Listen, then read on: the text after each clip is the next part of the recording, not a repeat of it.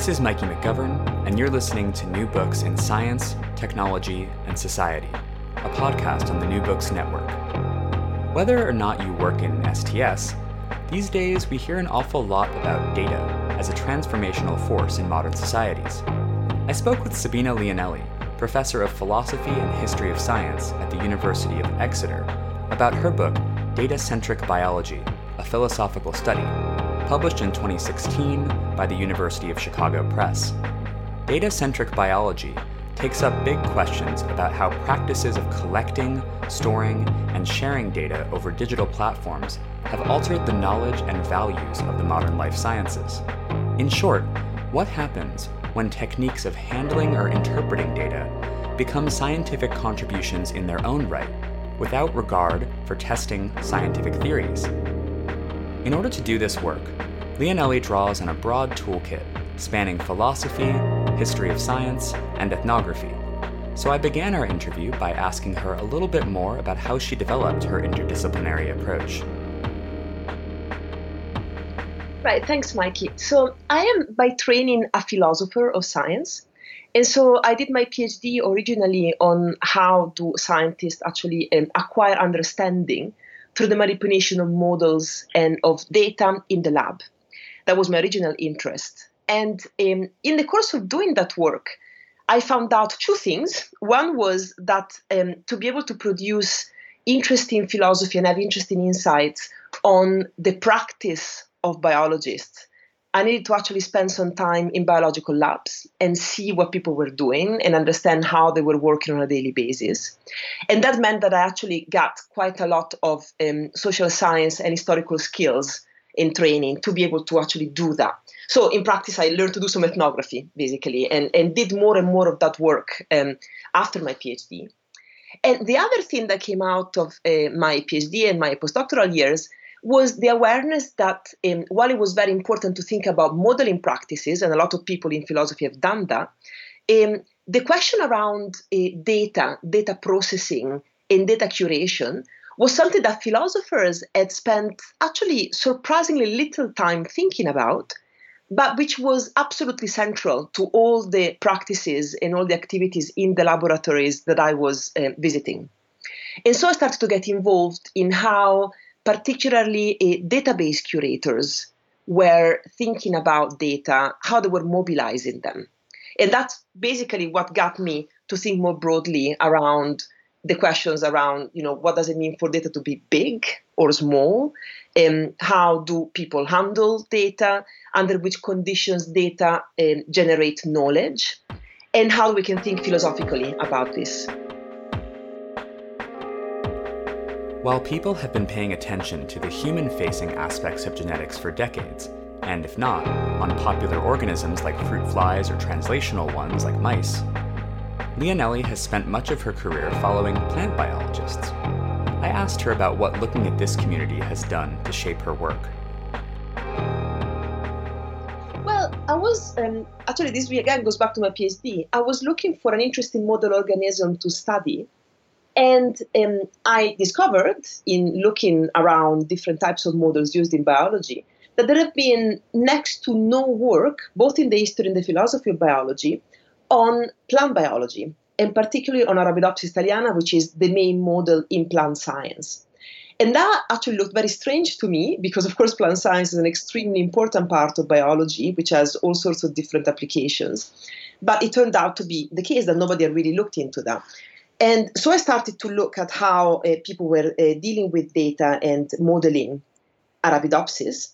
And as I got a little bit deeper into that community, I also realized that a very big advantage of looking at plants rather than other types of organisms is that because this is comparatively speaking, so compared to animals and particularly to rodents, a relatively small um, research community, people who are part of that tend to actually be a little bit more generalist. So people in plants, you know, even people who define themselves as molecular biologists, will know quite a bit of developmental biology and will be interested in evolution.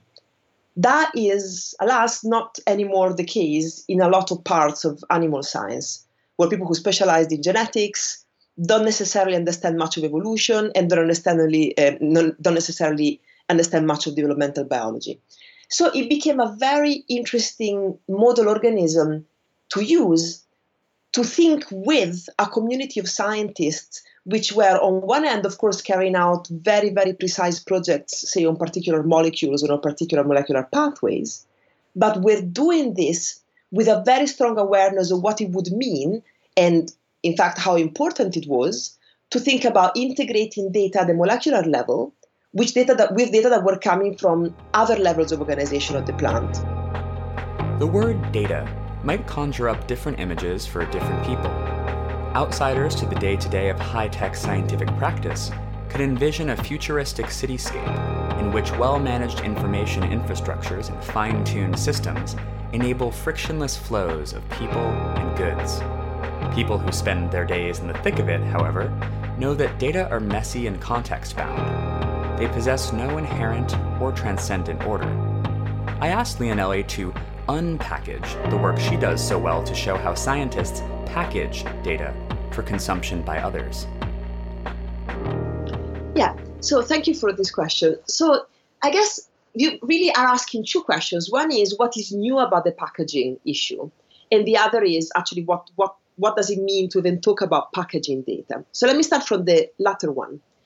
What I wanted to show in the beginning of the book is to bring readers into the world of people who are not so much concerned with producing data in the first in the first place and they're not even necessarily concerned with using data as evidence for particular claims yet. What they're really concerned with is making it possible for others to find the data that may be relevant to their inquiry and be able to reuse it. And so that was a part of the trajectory, if you want, of the data. I call them data journeys in this, which philosophers really hadn't um, looked at very much. But in fact, a lot of the biologists I work with also are not very aware of, you know, how much effort and how much labor does the curation and packaging of data really involve when you're trying to make sure that data can be disseminated widely and can actually be easily reused by people who may be interested in them. So focusing on the packaging was really trying to, if you want, open the black box or what does it mean to disseminate the data. And as it turns out, and as I'm showing, this is not just a question of producing a bunch of data, having them on a little file, and then plugging them in um, computer server, uploading them online, and there you go. Because it turns out that actually, first of all, a lot of the data which are produced in model organism biology come in a very wide variety of formats and they're produced in all sorts of different kinds of conditions. And so to be able to access those data as a sort of single body of evidence or single body of knowledge, you need to, to some extent, standardize them. Make it possible for data users, people that go to databases to search for potentially valuable data, to know, first of all, which keywords to use, which parameters to use, but also what kind of information would they find about the data, and how comparable are the data sets that they actually will access. So the packaging uh, structures and mechanisms are doing exactly that. These are sets of practices which allow you to first of all think about which format the data that you're accessing uh, that you access come in. Secondly, how do you order them and how do you visualize them while ordering them? So, how, which kind of data models you produce? Which kind of tools do you use to um, search through them and, if you want, mine them as a technical term. And also, eh, there's a lot of work going as part of what I call packaging in thinking about which information needs to travel together with the data so that it actually is possible for people who are interested in the data to evaluate what they could possibly mean and also whether they're reliable or not and whether they're good quality or not. And these typically are called metadata so information about the data themselves. And a lot of work in packaging also goes into thinking about which metadata are actually significant when certain kinds of data travel. I mean, of course, whenever anybody produces a certain bunch of data, there's going to be all sorts of information you can give around the provenance of the data, where it actually came from, which condition, under which conditions it was created, etc., etc. Um, and one has to make a choice about what information specifically needs to be reported in a database so that potential users can use it and uh, find it will find it significant.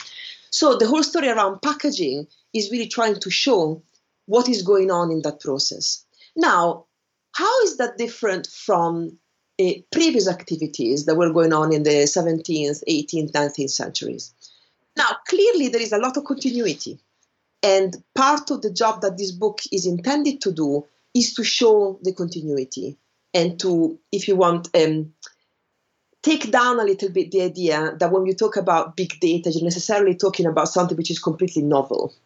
So it practices around and thinking around how do you order, how do you taxonomize, how do you systematize the data that you have, and how do you pronounce claims from that has been around since a long time. And indeed, uh, one of my colleagues in Exeter, Staffan Müller-Wille, has done a lot of work on uh, Linnaean data collecting.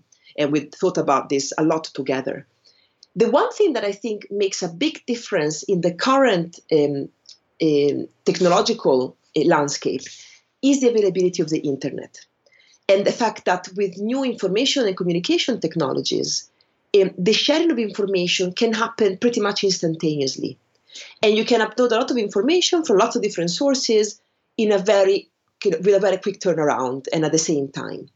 Now, that actually creates even bigger logistical challenges for people who are packaging data because it's even more important at that point that you have some sort of common ground, common standards through which you agree to uh, disseminate the data. Otherwise, what you end up with is what people uh, quite technically actually call a data dump. So, a situation where you have lots and lots of data of different formats with different information attached to it piled up in a repository, and that becomes pretty much impossible to deal with and impossible to search with a digital tool. So I think the big point of uh, difference here is availability of technologies that allow you to disseminate huge quantities of data very quickly, but at the same time provide you with a potential structure that you need to be able to utilize around how to order the data, how to make them accessible. And of course, this relates to all the different types of mining tools and algorithms that people may be using to search through the data, provide, and um, produce models, and provide interpretations. While Leonelli focuses on biological laboratories, she uses the classic analytical move of scrutinizing the micro macro relationship the way biologists distribute data within a global political economy both reflects and shapes the structure and values of the system at large. I asked her to reflect on the relationship between the norms of the open science practices she studies and their larger political situation. Well, I think that's for me a particularly important question at this point um, in time because um, while I was writing the book, and in fact, um, also since its publication, I've been very involved, increasingly involved in governmental policies around data dissemination, open data, and more generally, open science. So uh, you get in contact with structures like uh, the governance of um, uh, science academies, and um, the different international agreements that are being made around uh, the ways in which data are standardized, um, the ways in which ownership of the data should be thought about, and uh, the ways in which different governments are agreeing to broker um, agreements between each other on how to join forces, how to um, liberate the data that the researchers are producing, and what to do with that.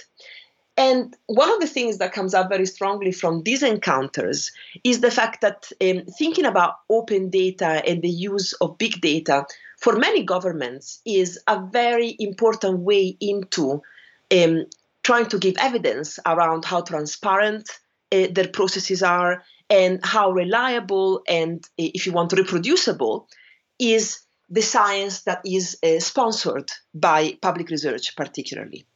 There is also an increasing interest from uh, industry in being part of some of these discussions, partly because uh, for many corporations, particularly, uh, there's been a strong interest in outsourcing some of the work going around data packaging and, and data mining to um, public institutions because actually most of the experts which um, are working on this are working in this transparent way, in this open manner, um, collaboratively. And so it's actually it's very much in the interest of um, corporations and industry to take advantage of that expertise so that their data also get managed well. So um, we are in a situation where the fact that there is so much political and economic attention to data as something valuable but also to the shifting structures of how research gets done in general and how transparent and accountable research needs to be to the public creates a situation where uh, the whole rhetorics around the dissemination of data, open data, and big data is really shifting in important ways. And my argument in the book is that thinking about these political structures is really important because um, one of the things that has been an obstacle in the past to the dissemination of data and to the reuse of data and to making data publicly available has been the fact that the work put by people, very often technicians, um, into curating data, making it accessible, making it reusable, is typically not really being rewarded within uh, scientific structures. Typically until now, you have a situation where people get um, credit and recognition and reputation if they publish very good papers, so very good claims that are supported by data. But whether or not they publish the data attached to those claims, in a sense, is secondary. Is not really been in the spotlight of research until now. Now, and my argument is that's partly for political reasons, we are in a situation where it's much more important to be accountable as a researcher, not just on the claims that you're producing, but also on the ways in which you're managing and sharing data. And this means that people who are attached to those kinds of jobs, so people who are um, technicians producing uh, the data, people who are in charge of databases and data infrastructures, people who are in charge of data management and data administration, these people are acquiring more and more power and more and more prominence because it is increasingly recognized that their work will have a very big effect, first of all, on which data are actually made visible to researchers, and secondly, on how that data will be interpreted, because the ways in which they're packaging the data actually does affect the content potentially of the claims that are being made. So the argument is that looking at how data packaging and data dissemination is being organized and, and which in ways in which ways uh, researchers which are concerned with those areas and particularly data scientists and data curators are organizing themselves and making themselves more visible and also the ways in which this fits into this much broader political environment that favors open science is really very relevant to try and understand the nitty gritty of how do researchers interpret data and what kind of data get to become important evidence for claims um, about phenomena and about biology. Befitting a philosophical study, as its subtitle, Data Centric Biology's second section unpacks what data, experiment, and theory look like under this new regime. The latter two have been subject to scrutiny by philosophers since before we had scientists in the modern sense. But Leonelli's attention to scientific data as philosophically problematic, is at the heart of the book. I asked her how she came to make the distinctions that she puts, puts to work in the book. Yeah, thank you. Uh, so, this is really the core philosophical idea in the book, and it concerns what actually we define as data. Again, I was very surprised when approaching this work that there had been so little work in philosophy of science around the question of what data actually are many people just give it for granted. They think that data are just unobservable. You will enter a lab and you will know what the data are. Now, uh, this may be true in some respects, but um, particularly now, where open data and big data are becoming such important quantities um, in scientific discussions, there can be very different views on what counts as data and what should be seen as other components of um, the research process, such as models, for instance. So I thought it was particularly important at this point in time for a philosopher to have a definition and an approach that allows you to really identify data and distinguish them from other parts of the research process. So the idea here is to avoid thinking of data as something which is um, defined, if you want, their physical properties. So, one school of thought around data would say, well, data is anything that can be digitized. So, if something cannot be digitized, then it really shouldn't be talked about as data. Another uh, school of thought says, well, actually, data should be anything which comes in numbers, because anything which is not a number cannot really be subjected to particular kinds of algorithms, cannot be analyzed in particular ways. So we really shouldn't think about that as data. And there's yet another school of thought in philosophy that says, well, actually, no, data is anything that comes out of an um, instrument or a machine that you use in a lab. So pretty much anything from pictures to like uh, letters to numbers that may come out of an instrument of observation or an me- instrument of measurement should be counted as data. Now, I thought that there were problems with all three of these positions. Um, and that really came from my observation of all the different ways in which biologists were collecting data and analyzing data in a variety of fields.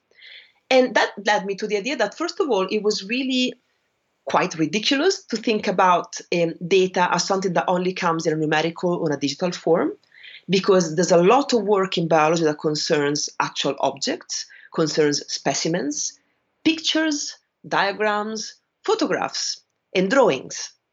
And all of those elements were elements that I was witnessing biologists using and marshalling as evidence for claims. And it seemed paradoxical to me to get in a situation where you would define data so specifically to only correspond to something which is uh, produced in the particular format. So that didn't quite seem right to me. And also the idea of thinking about data as something that comes out of a machine, which um, somebody famously, Ian Hacking, used, seemed wrong because it was so limiting. In biology, of course, as in any other sciences, you will have field data, field observations, annotations that come in the form of, um, you know, a scribbling on a piece of paper, a, a set of observations, a set of notes that you take while doing field work. And those also seem to count as important data for certain kinds of researchers at particular points in time. So, given these observations, my inclination became to think about data not so much in respect to their properties as a physical object, but with respect to the function that they have in a particular inquiry. So, the relational view states that data are anything that you can identify in the course of a particular inquiry, so in a particular place, in a particular time, as constituting actual or potential evidence for one or more claims about phenomena. And the great advantage of this definition is that the same object can or cannot count as data depending on the situation in which it's used. So it's a very highly context dependent definition. Of course, you can see it also as relatively broad, but that was really the intention. It, as far as I'm concerned, the relational view gives a very good handle on how to distinguish data within particular contexts of research from other components of, um, of the research process. And that's really pretty much what I wanted. Of course, within that definition, you can start to think about what different types of data there may be and what different functions they can have. But that's really the view. So, a lot of attention is paid to what has been diagnosed as the eclipse of what one might call hypothesis driven science.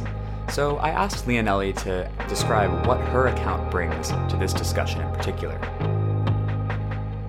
Yeah, so like the question about hypothesis driven science is one of the questions that brought me to write this particular book because um, of course particularly at the beginning of the 2000s 2005 or so uh, people started to think in terms of uh, data driven versus hypothesis driven research. And that rhetoric became really strong by the time we got to 2010 2011 and my intuition here uh, which i'm uh, trying to support in the book is that really there is no strict separation between what is a purely hypothesis driven research and what would be a purely data driven research. It's very true that in the in environments of what I call data centric research, so the research that really is concerned with marshalling data and trying to glimpse um, claims from data, um, there is usually not so much a very strict hypothesis you're trying to prove, But typically, people approach research with a set of questions in mind or a particular research interest. And they use data mining tools and the exploration of data to try and refine their ideas about what actually their question, their hypothesis will be. So, in that sense, we are not looking at research which is strictly speaking hypothesis driven, because this research is very strongly explorative. And as researchers are exploring their materials, they get to understand more and more what particular uh, questions or particular claims they can make as a result of that. At the same time, uh, the claim of the book is that this is by no means theory free research or research which doesn't relate to any sort of conceptual structures. And this is because there is so much conceptual baggage, but also embodied baggage and baggage around the kind of skills that you need to use in the packaging of the data and the ways in, people are re- in which people are reusing them. And that really strongly determines uh, the kind of claims um, that researchers are actually able to make on the data. So this was the attempt to try and, um, if you want, break down that absolute distinction between hypothesis-driven and data-driven research, and think much more about the different roles that um, questions and concepts and hypotheses and data and modeling tools play during the research process. Whether you are working from John Dewey or Donna Haraway, the notion of situatedness is a common idea within the humanities that gets maybe less attention within contemporary philosophy of science. So I asked Leonelli about what is at stake with her use of this analytic. Well, I got used, uh, interested in situatedness because this is an idea that a lot of historians and, and sociologists of science have arched back to um, for a long time. I mean, the idea that knowledge is situated comes, you know, is related to the work of people like Donna Haraway and several other prominent scholars in that tradition. But researchers in philosopher, philosophy of science hadn't really picked it up in, in a big way. And there's been more and more acknowledgement in philosophy that there are certain forms of knowledge production which are very context dependent. And in fact, uh, some prominent philosophers of science, such as, for instance, Hasok Chang recently, have argued that even thinking about truth and the conditions under which truth can be ascertained and, um, and um, proclaimed are to some extent context dependent and need to be determined in relation to the situation in which uh, researchers are actually working. But my concern with some of those analyses was the idea that, well, I mean, a lot of uh, uh, philosophers would speak about context dependent of um, certain process of inquiry or certain types of modeling. But once they would say that, they would basically only talk about the theories that are involved in uh, producing certain kinds of science and pretty much dismiss everything else which is not a theoretical consideration from their account.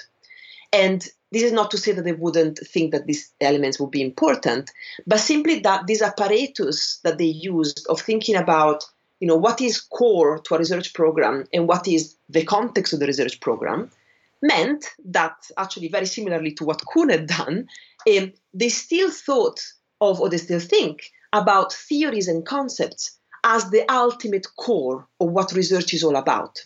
And so these still are the units through which we understand uh, how a certain piece of research differs from another, you know, and what are the main outputs of research. Now, when one takes uh, the view of science, not only as producing claims and producing papers and producing, if you want, propositional knowledge, but also as producing data, things which are not already codified in language, but which are still products of research, And it becomes quite unsatisfactory to think about theories as the only possible unit around which to think about research programs. And so my concern here was to think, okay, well, if we're not in a situation where we're looking at people who are producing theories and um, thinking through concepts and everything else is the context, then what is the notional context doing and how are we really reformulating the process, like the idea of what is a process of inquiry? So this um, use of the notion of situatedness and situation is an attempt to go away from the idea that there is something like a central core of scientific activities, which is the same at all times, That's what distinguishes what science is, and that's the theory. And then there's all these uh, important contextual elements, which, however, are not so, are sort of peripheral to what science really is. And the attempt is to go towards a view of science which acknowledges the fact that scientific practices are highly diverse. There's going to be some practices which are very, very theory centric, where the main concern is to produce some axioms or to produce a particular law or description of reality. And there will be other scientific processes where the main concern is to produce data that, they, that can document particular phenomena or certain kinds of models that can allow you to intervene on phenomena. So the ideal situation is really to try and think about each process of inquiry as being characterized by a certain situation in which it takes place. And each of these situations to need to be analyzed for what it is at that point in time. So without assuming that the guiding core of an inquiry will always be a concept or the pursuit of a particular hypothesis. Finally, I asked Leonelli to talk about the issues within data centric science that her framework helps to make visible. I guess um, one good starting point to exemplify this issue is to think about the power of genetic data. This, of course, has been discussed by lots of different people in HPS and beyond. And it's very clear that the fact that um, sequencing data, particularly, have become such a powerful tool in biology and also such a highlight and such a money generator for the researchers which are working with them has really influenced the ways in which the whole of biology has been shaped in the last 60 or 70 years. And I think it's important to take this historical background into account when thinking about something like data intensive or uh, big data biology. Because many of the databases and the structures which have been created um, to disseminate data and to analyze data in biology are still very much relating to sequencing data. So the argument I'm making in the book, and I'm sort of following this a little bit historically also, is that that creates a huge path dependence around which data are actually then visible, which data uh, become considered to be the important data in biology. And also this, of course, creates all sorts of exclusions and of course, all sorts of different biases in thinking about, well, you know, whenever considering any particular problem, for, for instance, in um, gene environment interaction, what kind of data should we look for to try and analyze that problem? So, what basically happens is that databases tend to contain mostly sequencing data because they're by far the easiest to shift around. Um, also because in a sense the databases have been developed around uh, the very dissemination of gen- genetic data specifically and also they tend to be databases tend to contain data that come from very prominent and very well funded labs who actually have the resources to curate the data so that they can actually go online and also can benefit from the visibility and the uh, potential recognition internationally that putting your data online may bring. Now, I've done quite a lot of research also recently on the perception of putting data online and uh, that, that, that researchers have who are not working in very um, well-funded labs and who have much less international visibility. And these people typically tend to be much more nervous about what they put online because they think that there's going to be bigger players which are more powerful and are going to be much more capable to reuse their data fast than they would be themselves. And so there's a fear that actually in putting all the data online is only going to be certain very prominent players, which are typically English speaking, typically based in um, very well funded Western institutions, who will then be taking advantage of the data and get on with their research. So, partly, this situation creates um, already quite a strong bias in who will be interested and able to give data to databases and to make them available online. Also, the other bias is in the format of the data themselves. So I'm particularly interested in imaging data, in fact, and I talk about them a little bit in the book. Now I'm doing much more work on them. And imaging data are notoriously very, very difficult to digitize and particularly to uh, search through digitally. So and, but at the same time, these are very, very important data within biology, particularly developmental biology, evolutionary biology. So there is a sense in which one could argue that databases, as they are set up now, are not necessarily set up to accommodate and welcome some of the most important data sources that we have in biology. But at the very same time, because big data and open data is such a big buzzword, particularly in you know through funding agencies and uh, policy um, environments, researchers are pushed more and more to try and make use of data which are already, already available online rather than creating their own data or trying to use data which are a bit more difficult to find online.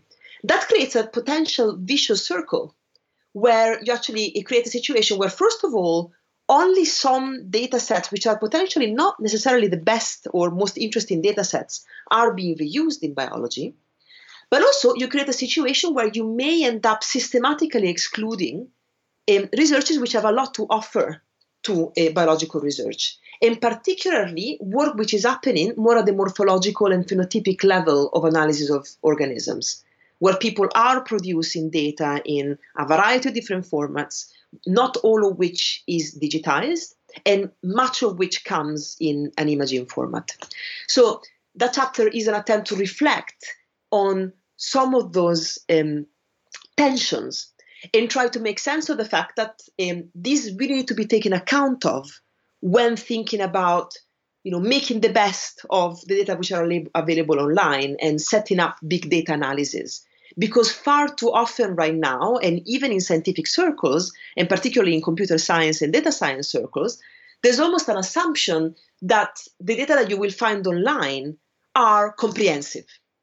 They actually embrace quite a lot of what we know about biological organisms. And once you look specifically at which data sets are actually available, which are the sources from which the data are being taken, you realize that in fact, the data which are available online are very, very few compared to what is actually being produced around the globe. And there is a huge bias to what data are actually online. And this needs to be taken into account. As the leader of a large research center at Exeter, Leonelli has a lot of exciting projects in the works, and I asked her to talk about them as we wrap up.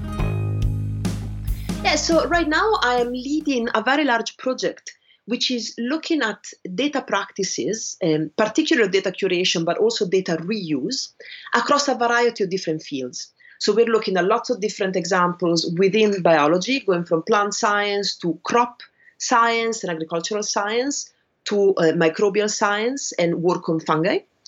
And also, we're doing several case studies in biomedicine. So, looking at health sciences, um, situations where you integrate uh, data that come from hospitals, for instance, with data that comes from um, climate science and meteorological stations. And the attempt there is, first of all, to try and see whether the philosophical framework I provided in this book can actually hold in other forms of research. Secondly, to construct a philosophical view about what is the difference between different areas of scientific research and why are they handling data differently if they are and what are the conditions under which this can be um, examined. And part of the interest in doing this work is also we are considering part of our choice of case studies um, embraces both very high level cutting edge laboratories in the UK and in the States, but also um, laboratories and research centers which are doing extremely interesting research but they're not located in some of the main power loci, if you want, of the research world. So rather than being located in London, we're looking at experimental field stations, which are located in Nigeria, for instance, or phenomic centers, which are located in Wales, in the UK. So the idea is to try and give um, a much broader view of what are the issues that arise when looking at such a diverse range of research and in looking at what um, philosophical insights you can get from that, both in terms of thinking about what data are and how they function within research, but also more generally in thinking about the research, how the research process is organized and what are what is the difference between different fields.